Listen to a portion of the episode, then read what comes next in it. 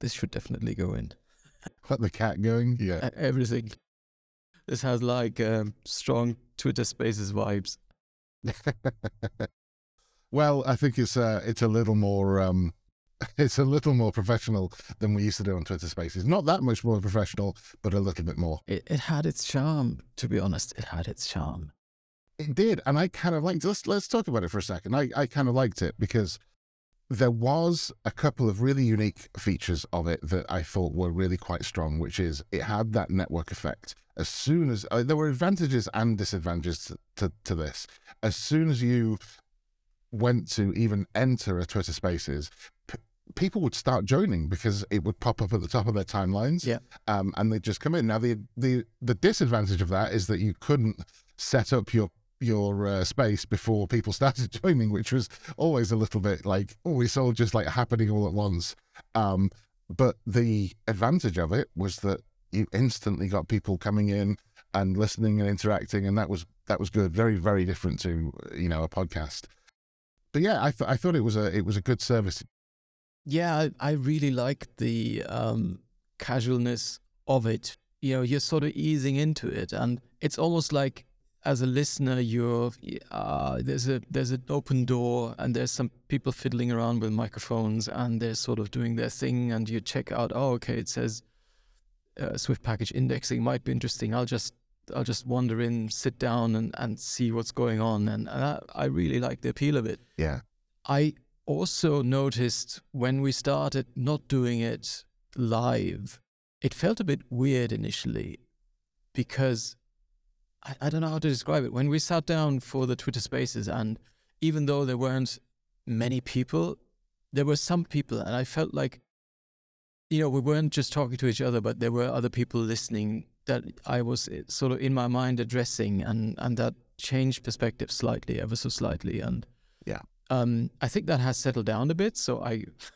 I sort of conjuring up a virtual audience in my head now, as as it's just the two of us talking. But it, it was a very interesting, subtle difference in in how you sit down and, and chat. Yeah. And if you told me beforehand we'd be doing a live recording, that would have probably well that would have certainly stressed me out more than it actually did when we sat down and did it we uh, someday you know at some point i don't remember how it came to be we decided well, we're just going to try and do this and we sat down connected and chatted and there was no nervousness or weirdness about it really it, it was quite bizarre how it happened and how it tended to be a really interesting experiment for the time um, that it lasted you're right, and I think I think that the casualness of it is its is its strength, or or, or was its Yeah. strength, depending on. I actually switched to the Spaces tab on the Twitter the Twitter app the other day, and nothing loaded, so maybe it's no longer. But um, uh, but that definitely was its its strength of just like, well, you can just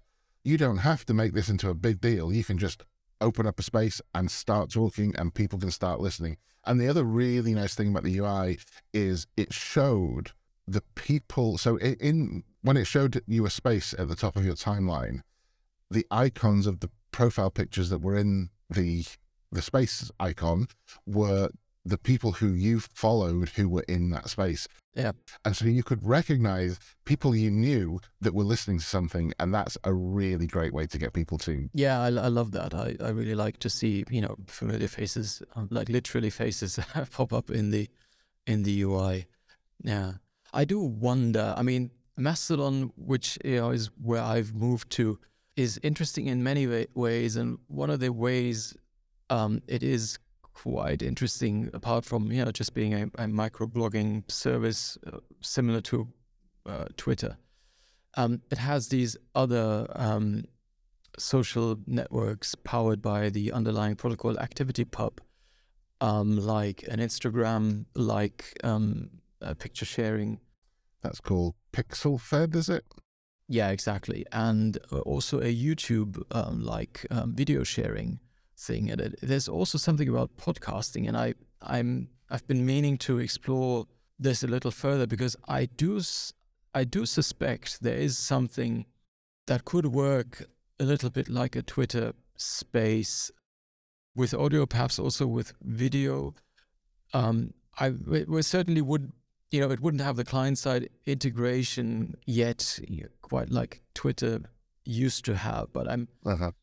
It feels like there's something there that could be hooked into and perhaps with a little glue or web page or something could be made to work a little bit like it. Or maybe maybe there's even more than I imagine there being um, already. It's I think it, it's worth might be worth having a bit of a look. Or if someone listening who knows more I'd be really interested to hear um, what the options are. I, I do know there's some there's some podcasting stuff that is based on ActivityPub available already. Um, I just haven't had time to look into that Sounds like some non-coding work. Um, and talking of non-coding work, um, that's exactly what I've been doing over the last uh, few days.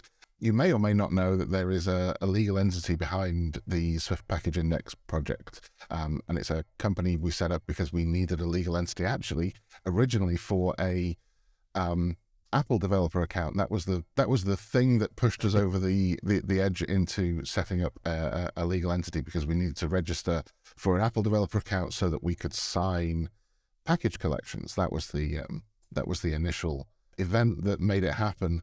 Um, but that is is growing up a little bit as of this week, which um, it now has uh, a bank account, which it hasn't had so far because uh, we've been dealing with the money just kind of without like we really didn't want to start up the whole accounting process for that company. Uh, so we've been dealing with sponsorship money kind of outside of that legal entity at the moment. But it's time for the project to grow up a little bit and creating a legal entity was one part of growing up and giving that legal entity a, its own bank account is is another part of growing up and it feels like it feels like we're we've coming we're coming out of the toddler years and into the uh, small child years. Yeah. yeah, it's interesting. I mean, um, going up to well, it's like year three, right? We're yeah, in April it'll be three years. So yeah, it's um, we're getting there. it, it is, and it's also probably worth just talking a little bit about um about the the kind of finances of uh of of what we do here. Um, so we are currently supported by um two uh, mechanisms. We have GitHub sponsors and if you are already a GitHub sponsor, then thank you so much for that support. It's literally invaluable uh, to us. Um, uh, and that's organized through obviously GitHub's uh, sponsorship system. There are many open source sponsorship systems around there, but we picked uh, we picked GitHub to run ours. And then we also have a couple of adverts on the site from uh, Stream, who write a chat uh, SDK, so you can add kind of real time um, chat to your applications, um, and Emerge, who run several tools actually that will help you slim down your applications, uh, optimize startup time for your applications, and various other things around kind of optimizing what you ship to the App Store. Um, and so again, I think it's it's worth us. Uh, we haven't mentioned our sponsors uh, so far on the podcast, and I'm not sure we'll do it every single time. But given we're talking about this kind of stuff, this company stuff, um, I thought it was nice to uh, uh, to to give them a quick mention. And you really would help us out if you if you haven't heard of either of those companies, nip to the Swift Package Index page, and they've both got links on uh, the homepage there. Um, so yeah, so that's our primary source of kind of income for it. Um, we also have financial help in a different way from companies who support the hosting of the package index. Yeah. Uh, so we have um, our main hosting um, where the website runs um, and where all of our Linux analysis and build processes run is provided by Microsoft Azure. Um, very I mean, it's, it's, always a pleasure to work with both of our hosting providers.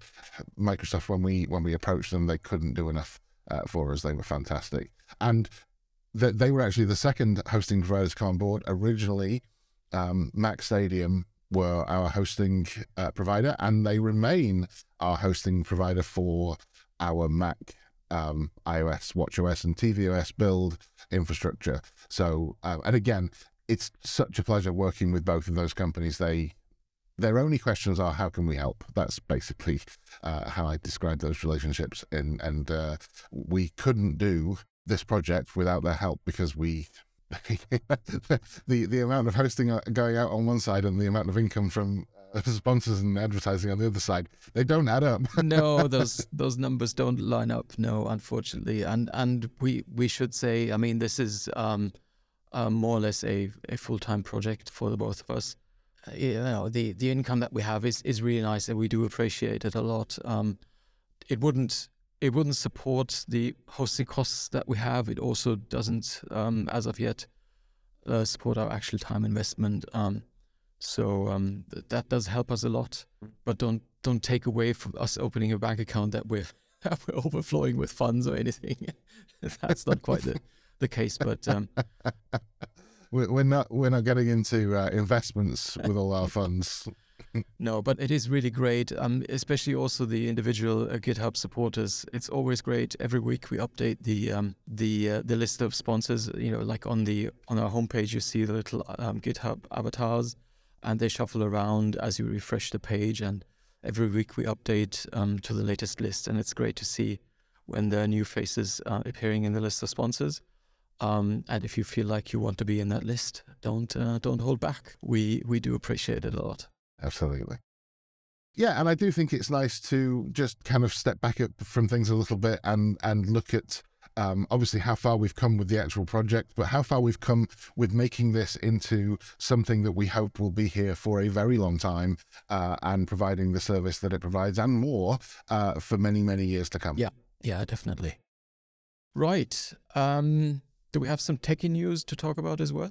I think we have DocC uploading news, right? That is right. Yes. So the doc um, uploader that um, we talked about um, last time is actually live now, um, and it was it it was pretty much done for quite a number of weeks now, and I was tweaking it a little, trying to tune it a little, um, uh, mainly around the difficulties of trying to get this whole process to finish and to run within the 15 minute um, AWS Lambda hard cutoff. So there's a 15 minute timeout, a runtime budget that you that you get, and after that the Lambda is killed. And in all my testing, there has never been a problem with the largest um, doc uh, set that we have, and that sort of spawned this whole thing. But yet I was caught out at the last minute with a surprise with respect to performance because my testing that I've done, pretty much almost all of it, I have done with the um, ARM64 Lambda, the Graviton 2 processor node on, on AWS. And that's purely because the turnaround for testing was, was easy for me to deploy from an ARM Mac directly to uh, an ARM binary into that Lambda. I did test initially, I did compare the x86 and the um, ARM64 performance, uh, at least in one aspect, and that was the unzipping of the file. And that took like around 40 seconds on the ARM64. It was a couple of seconds faster on the x86. And that sort of gave me confidence that they would be operating at the same level of performance. And then I just, you know, subsequently focused on trying to get the um, the test one, so the ARM64 Graviton based one to, you know, run as fast as as possible to stay within our 15 minute window. And that worked fine. So the ARM one consistently ran uh, in around 11 minutes um, in all my testing without our largest um, doc set. Now, when all of this was done, we debated whether we should deploy the production version as an ARM64 or an x86 uh, variant. And ultimately, we decided to go with the x86 variant because I had already set up an um, auto deployment GitHub action um, that would you know allow us to just tag a version and that would then auto deploy into an AWS Lambda. So there would be no blessed developer machine setup uh, be required to deploy into that Lambda. Literally just tagging the thing would, would do it all from there.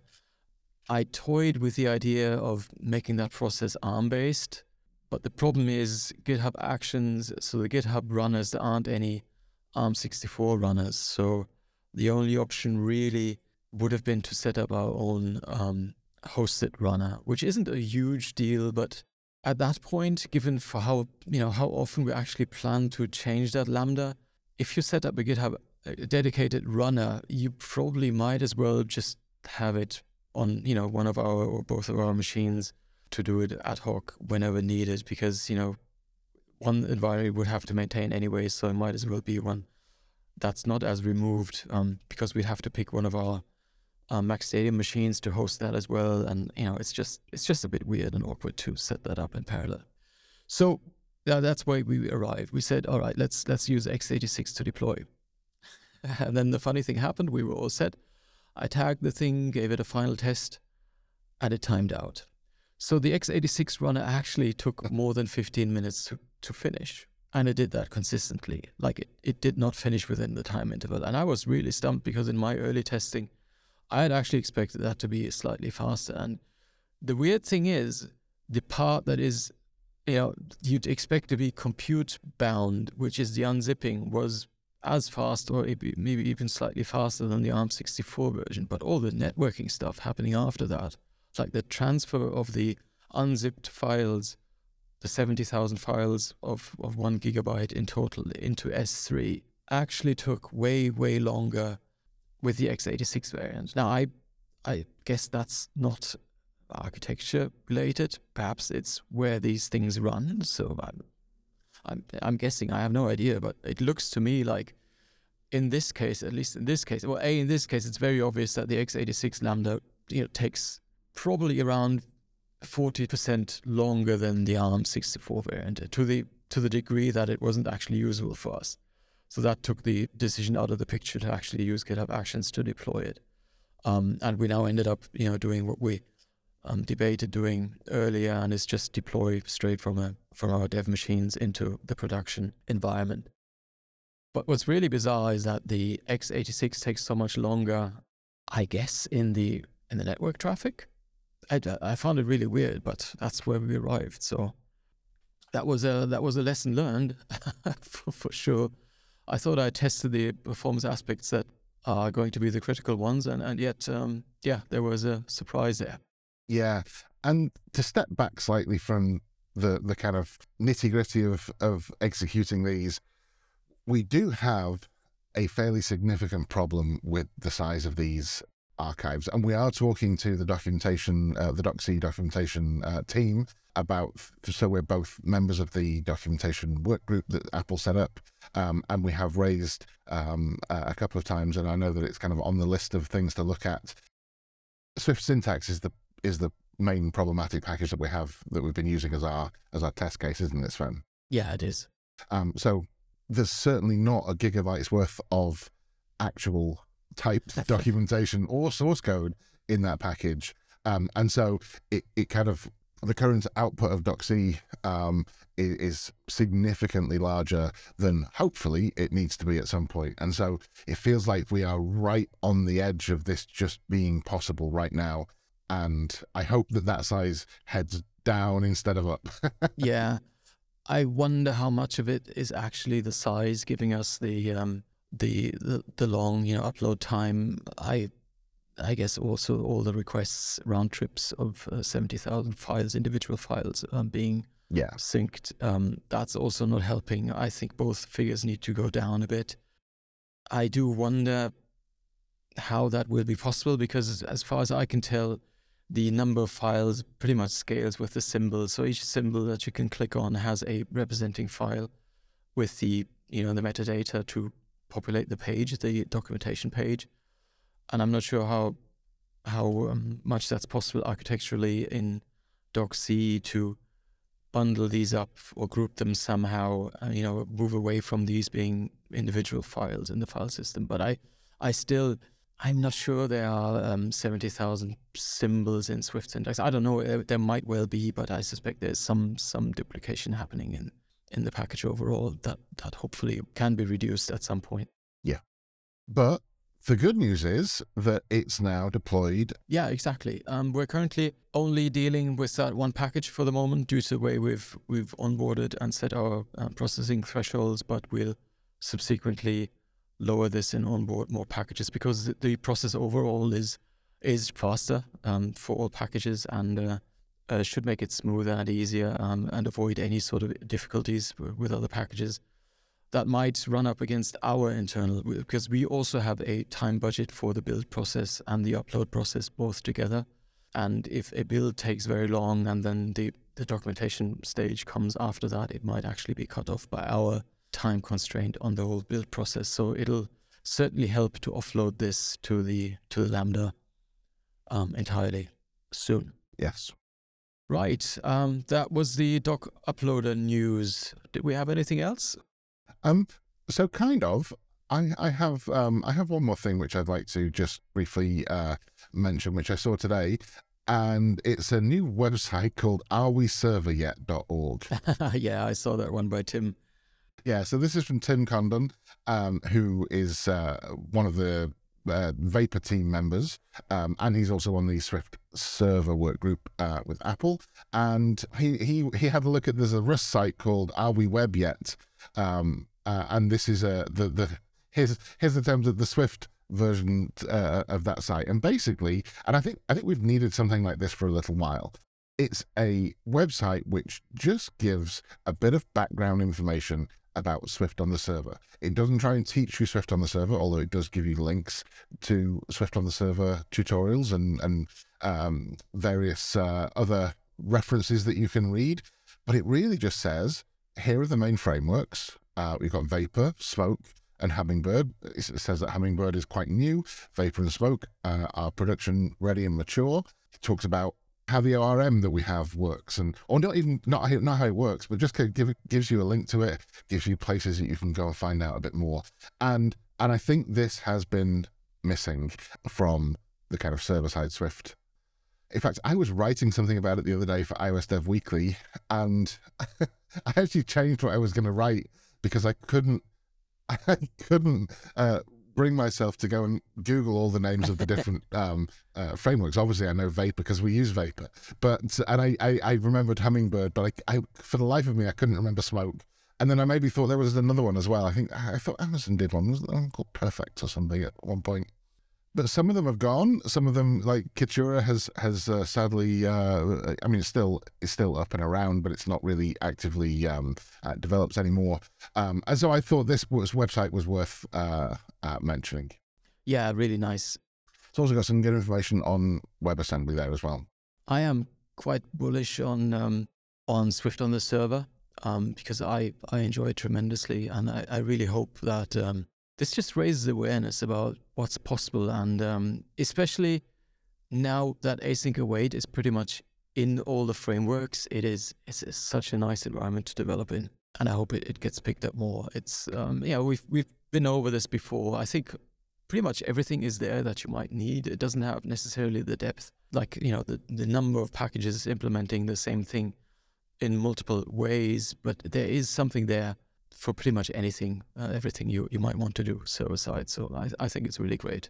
Yeah, and I think you're right to be um, bullish on it for backend services. Like an API backend in Swift is, you know, the, the, you're going to have a great time uh, developing something like that with whatever framework you use. I think there is quite a lot of work still to do if it's to become a front end web application platform as well. So, you know, obviously we're building um, a front end application with Vapor, but it feels like it maybe has there's more work to do on the front end side of things than than the back end. Um, yeah.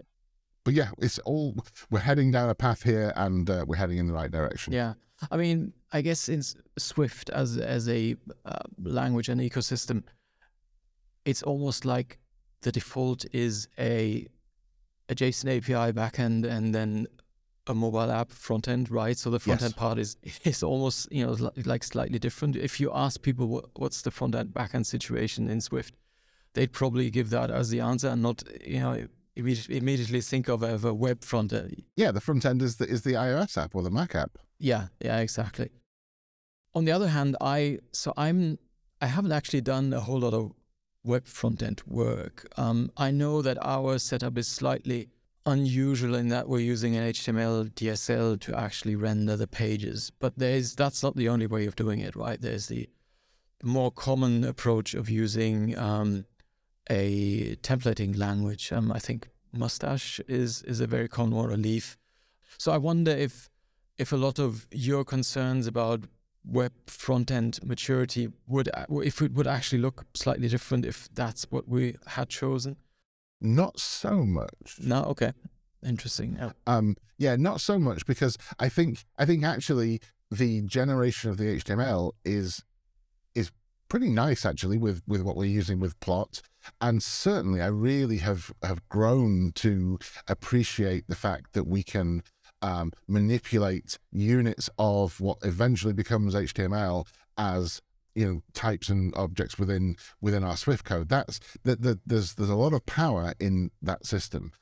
The the bigger problem is slightly fur- further towards the front end for me. So in order to do kind of any real modern front end development, you're going to need um, something like an, a Sass compiler uh, and some kind of JavaScript dependency manager. You don't obviously need one, but um, but we do use one, and that kind of stuff is just completely separate from everything else that we do and we've got it working like it's no problem and we could even we could even spend some time making that more uh, automated by uh, leveraging some of the Swift package manager build tools and things like that. Yeah. We could potentially integrate that a little further. But at the moment, developing pure front end stuff, I'm talking like CSS styling and JavaScript functionality in the browser.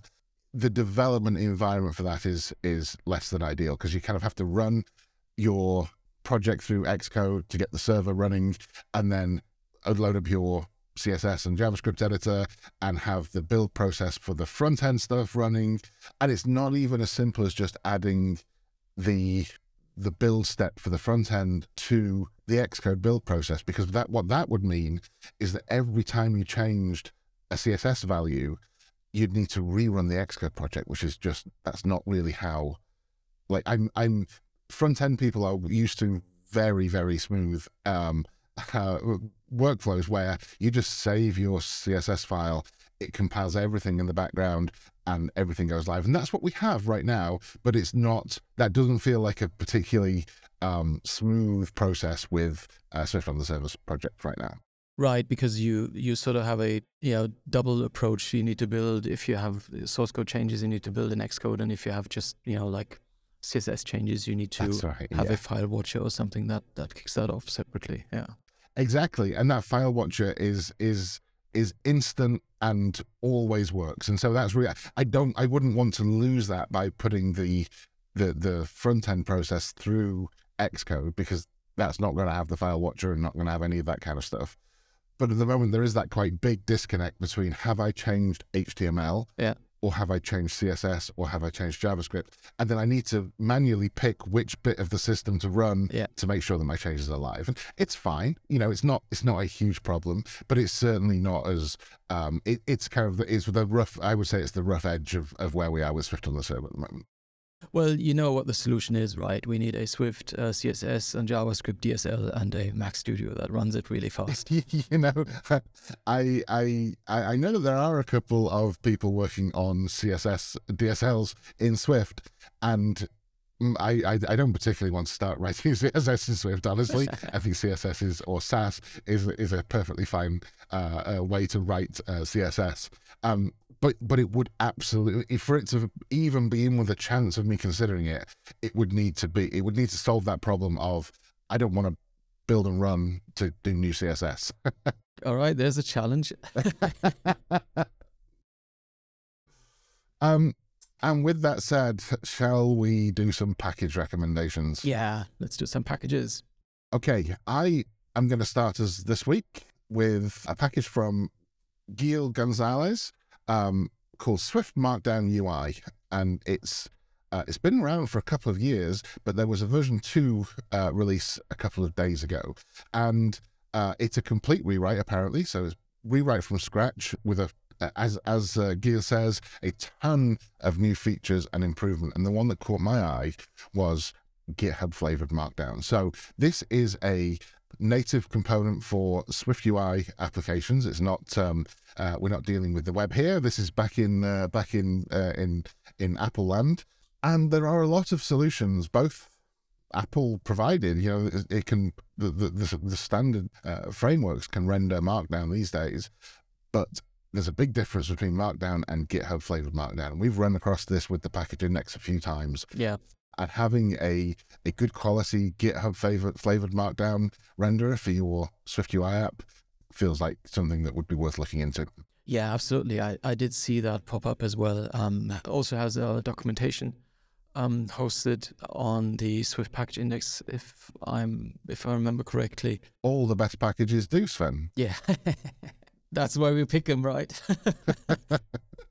you know, honestly, um, I, I, that's not why I picked this one. In fact, I hadn't noticed it had the documentation until you just mentioned it then. But you know, if there are two packages and one of them has documentation hosted by us and one of them doesn't, you know, I can't, I can't say which one I'm going to pick. yeah, no, it's it's. I saw that and it's it's really great. The and, and you're right. The the difference is quite remarkable. The Git uh, Git flavored Markdown. I think one of the big things is tables, right? That Git GitHub um, Markdown has. Yeah. Tables. Yeah. Yeah. Um, and things like auto lists and task lists, and you know, obviously you you may not need all those features, but um, but certainly the GitHub flavored Markdown is, in my experience, a, a a good set of changes on top of standard Markdown. Yeah, yeah, definitely. So that's Swift Markdown UI. All right. So my first package is called KVK Calendar by Sergei Kviatkovskii, and this is a a UI component. Um, like a calendar um, component. And it offers what looks like really a complete calendar view drop in. I mean, if you look at the screenshot in the package description, you, at first glance, you probably would think this is a screenshot of plain old calendar, you know, like the built in app. Yeah, it really does look like it. It has everything, right? It has time zone support, um, light, dark mode, full support for for a calendar. If you need a calendar in your app um, and and deal with that sort of display, this is the package to go for. Um, I did find interesting that it lists support for iOS, iPad OS, Mac OS, um, and Mac Catalyst. Um, yet our compatibility matrix actually only shows support for iOS and the actual little platform badge which is not ours. This is like a manually set badge, also only shows iOS. So I suspect this is a case where where we actually correctly, I'd say, find that it's only iOS compatible for the moment because looking at the build errors, they look to be genuine on the other platforms. Maybe in the past it was compatible with all platforms and is only iOS compatible for the moment. But even so, um, this this is a great package. So if you're on iOS, this this looks really interesting if you have um, a need for a calendar view. A KVK calendar by Sergei Kviatkovskii. Yeah, it certainly looks uh, comprehensive uh, if that's what you're building. And obviously, there's been a lot of there's been a lot of work done. I think there's also a standard kind of date picker type calendar control within SwiftUI these days. J- just to note as well that this uh, component is um, UIKit, not SwiftUI. Oh, right. Yeah, yeah, that's worth pointing out uh, which is just wor- always worth mentioning. But this is, I, would encourage you if you're listening to the podcast, just go and have a quick look at the screenshot that's that's uh, associated with this.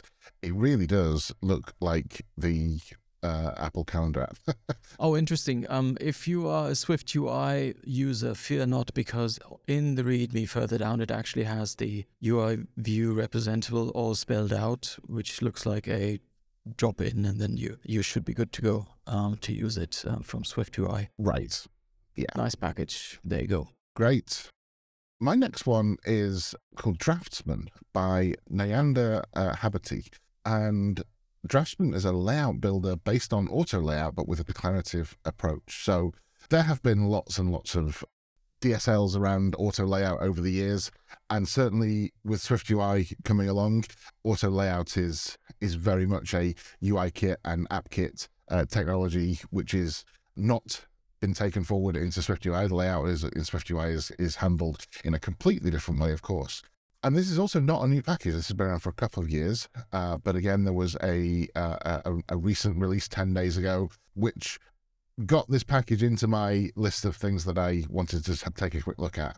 And I quite liked the syntax of this um, uh, DSL. So you can kind of say, my view dot draftsman dot left equal to other view dot draftsman dot right, and then right dot equal to with a parent offset by this much. And it reads quite nicely in terms of if you're wanting to do auto layout in code, uh, which I know a lot of people want to do, then this seemed like a really quite a pleasant DSL to to start to, to, to do that with. Nice. And it caught my eye.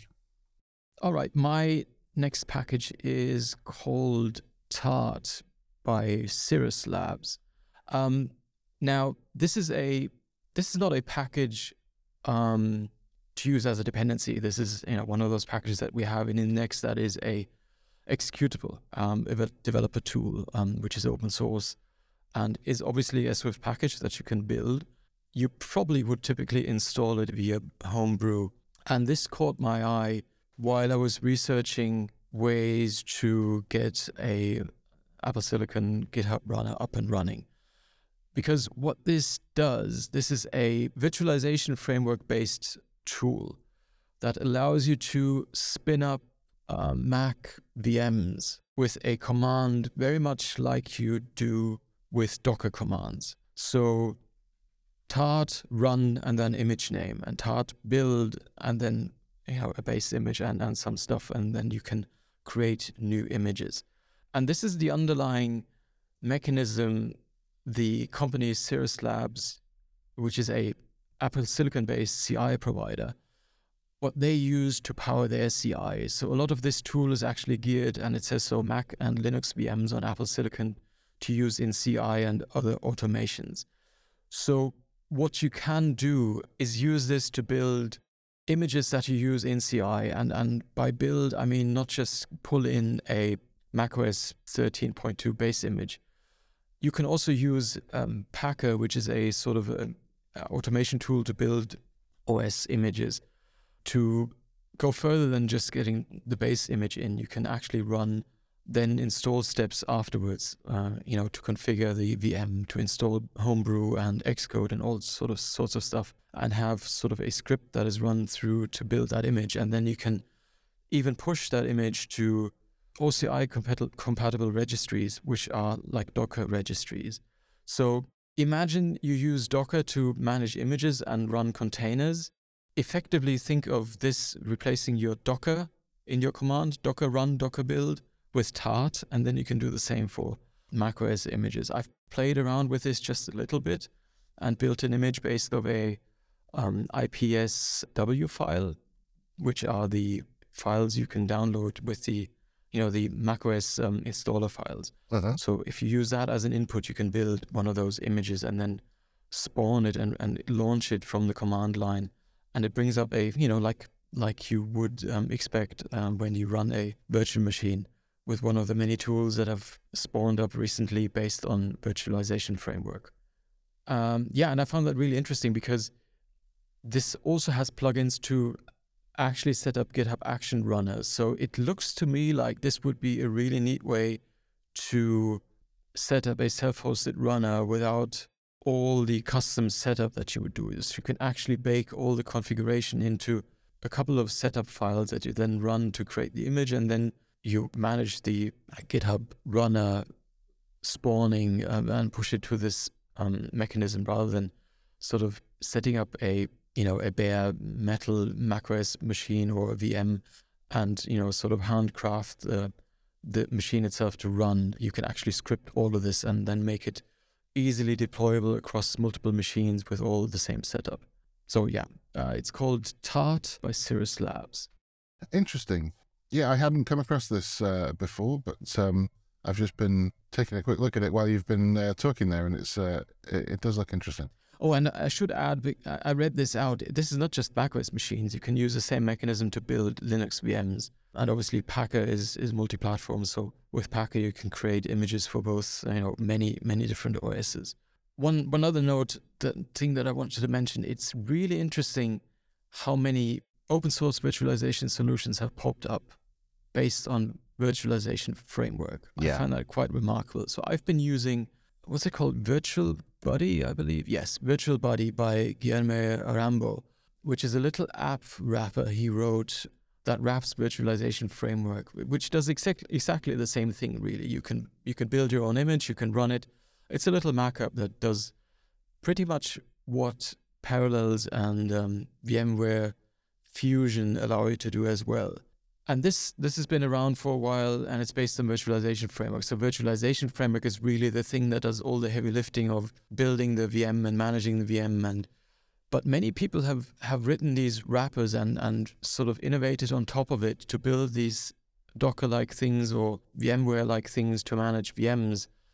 And I find that really interesting, and I'm I'm really curious where this will lead in the future to to easily and very commonly um, run VMs more on macOS than we used to.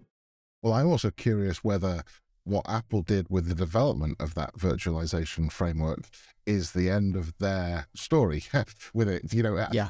Are, are, they happy to be the framework vendor and let other people build on top of it, or is this is this step one in a in a plan from Apple to produce either something that just runs VMs like like all these other apps that have popped up, or is there something actually a little more fundamental uh, in the works? I, every time in June, every year in June, this Tart thing looks exactly what I would imagine as a dev tool by Apple.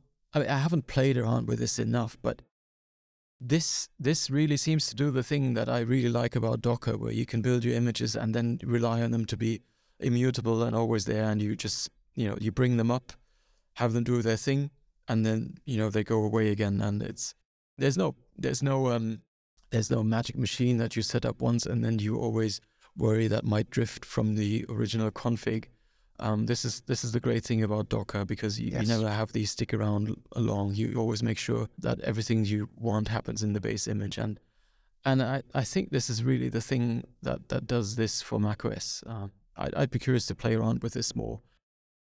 Right. Uh, so my last package is uh, a testament to um, writing interesting release notes because um, one of the things that we put in our RSS feed was not only the link to the package um, page on Package Index, uh, but also whatever release notes that were were, were entered into uh, GitHub.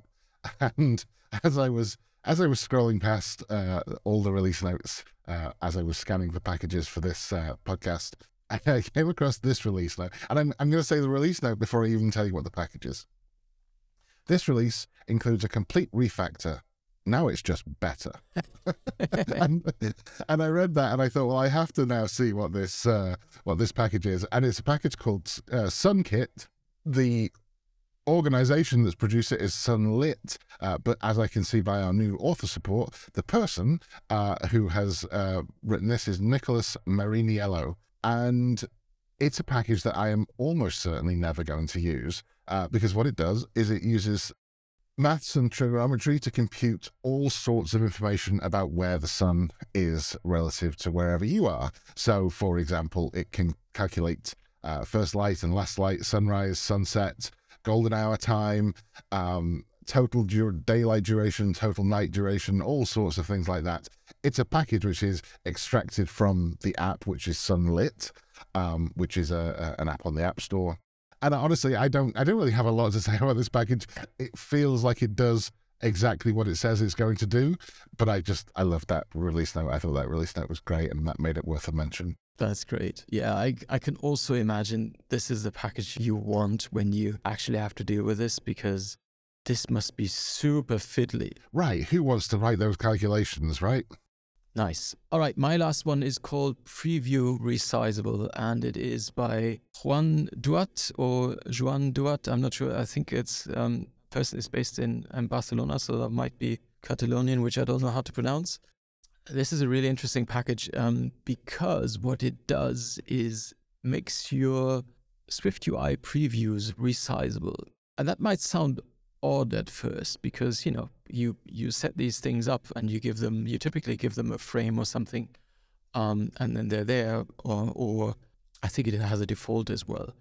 But the way this works is it actually is it embeds your preview in a in a larger view and then gives it a resize handle. So you can actually um, then you know within obviously you can't extend it out of out of the size of your initial view, but you can make it smaller. So it's this is really nice when you, um, I suppose, when you have a view and just might want to test a lot of you know individual sizes, and you you can't really or you don't want to litter your preview with five, six, 10, 20 individual individually resized yeah. um, previews. So I thought that was a really neat idea to to make this possible um, and to give you something to play around because you know, the other option obviously is to to run it and a simulator, but then you're back to the slower turnaround, and um, uh, this this makes use of Swift UI's uh, previews. Yes, I've not seen people use or abuse the uh, interactive element of SwiftUI previews like this before. Uh, so smart Yeah. little idea. Oh, and, and one other thing I wanted to mention, I saw this in the README further down. So there is um, obviously, in order to use this, you need to import the package wherever you defined your um, previews, right? You need to import preview resizable, and then um, there's an, an additional modifier on your view available um, dot preview resizable, and when you call that, it makes your preview resizable. Um, but there's a little trick to avoid having to import preview resizable everywhere, and that is if you embed somewhere within your module the there's an un, uh, underscore exported attribute for import. Uh, and what that does is it pulls in all the public API of a package that you're referencing and re-exports its symbols as if they were declared in your module. And that then makes obviously everything available, which means you don't have to import it again in your module, right? Because everything in your module is available to your Uh-huh. source code without uh, addi- additional imports, right? And that was actually the first time I sat down and thought about how that, what that underscore exported actually means. I'd seen this a couple of times before, but I never actually realized what it does, and I found that quite interesting. Um, that it's it's sort of this. This is the first time I've I've seen this being sort of advertised as a as a useful little thing you might do. There's a good tip there to put it in uh, if debug uh, guards, so you you don't compile this into your actual product because then you would obviously uh, import all those symbols there, which is probably not a huge deal, but you know something you would want to Yes. avoid. So yeah, there you go. Um, preview resizable by Juan Duat. Great. Well, uh, that's uh, that's all the packages I think we have for today. So, uh, should we wrap it up there? Yeah, let's wrap it up. Thanks for listening, and thanks again. Just to to echo back to both our corporate sponsors, um, Stream and Emerge, and for everybody who supports us on GitHub. It really does uh, make all the difference. So, thank you so much. And we will be back in a couple of weeks. Yeah. See you in two weeks. Bye bye. Bye bye.